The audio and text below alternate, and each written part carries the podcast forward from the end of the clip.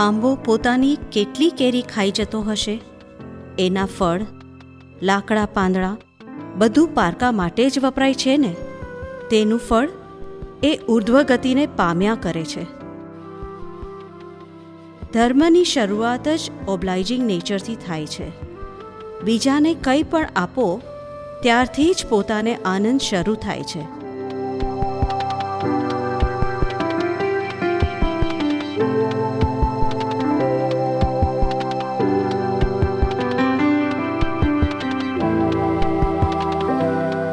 ઓબ્લાઇજિંગ nature એટલે શું? પારકાને help કરવા માટેનો સ્વભાવ. ઓબ્લાઇજિંગ નેચર હોય તો કેવો સરસ સ્વભાવ હોય. કંઈ પૈસા આપી દેવા એ ઓબ્લાઇજિંગ નેચર નથી. પૈસા તો આપણી પાસે હોય કે નાય હોય, પણ આપણી ઈચ્છા એવી ભાવના હોય કે આને કેમ કરીને હેલ્પ કરું? આપણે ઘેર કોક આવ્યો હોય, તેને કંઈ કેમ કરીને હેલ્પ કરું એવી ભાવના હોવી જોઈએ. પૈસા આપવા કે ના આપવા એ તમારી શક્તિ મુજબ છે. પૈસાથી જ કંઈ ઓબ્લાઇજ કરાય છે એવું નથી. એ તો આપનારની શક્તિ પર આધાર રાખે છે.